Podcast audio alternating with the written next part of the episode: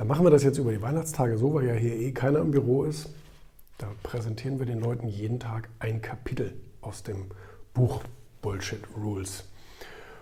Und anfangen tun wir hier mit der Rule Nummer 2, weil ich über die Nummer 1 schon so viel gesprochen habe. Nummer 2 ist, achte auf deine Sprache. Unsere Sprache, damit sind hier Eigenheiten wie Stil, Akzent, Dialektik und dergleichen gemeint.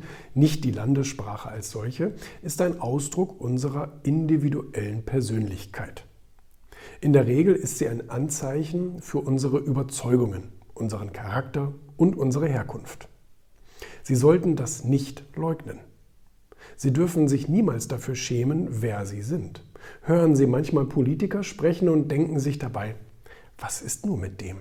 Der, so redet doch niemand. Sie haben recht, so redet niemand, der sich selbst treu ist. So redet jemand, der gelernt hat, sich zu verstellen. Sollte Ihnen jemand raten, mehr auf Ihre Sprache oder Aussprache zu achten, will er damit wahrscheinlich erreichen, dass Sie sich besser in eine Gruppe einfügen. Die Aufgabe der eigenen Individualität und Wahrhaftigkeit ist aber ein großer Preis für ein Leben im Mittelmaß.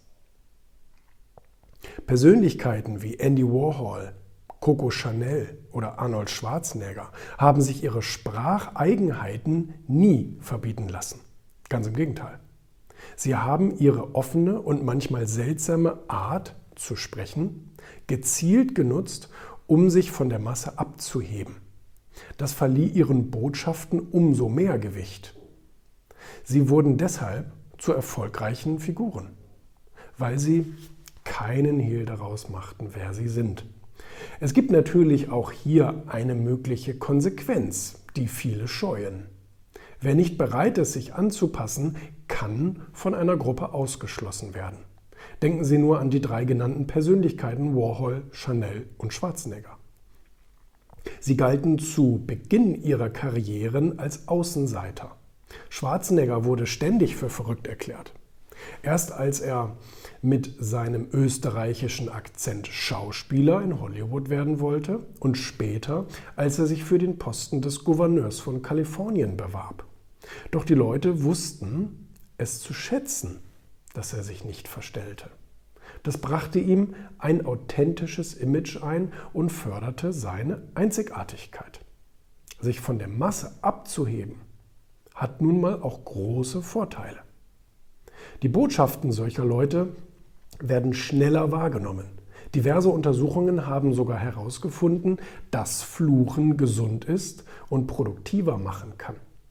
Sie müssen also keine Scheu davor haben, mit Ihrer Wortwahl hier und da auch über die Stränge zu schlagen. Sie wirken dadurch umso ehrlicher. Auch wenn Sie auch wenn manche Menschen die Stirn runzeln sollten, werden sie sie für ihre Authentizität respektieren. Immer noch ein schweres Wort. Das war Bullshit Rule Nummer 2. Achte auf deine Sprache.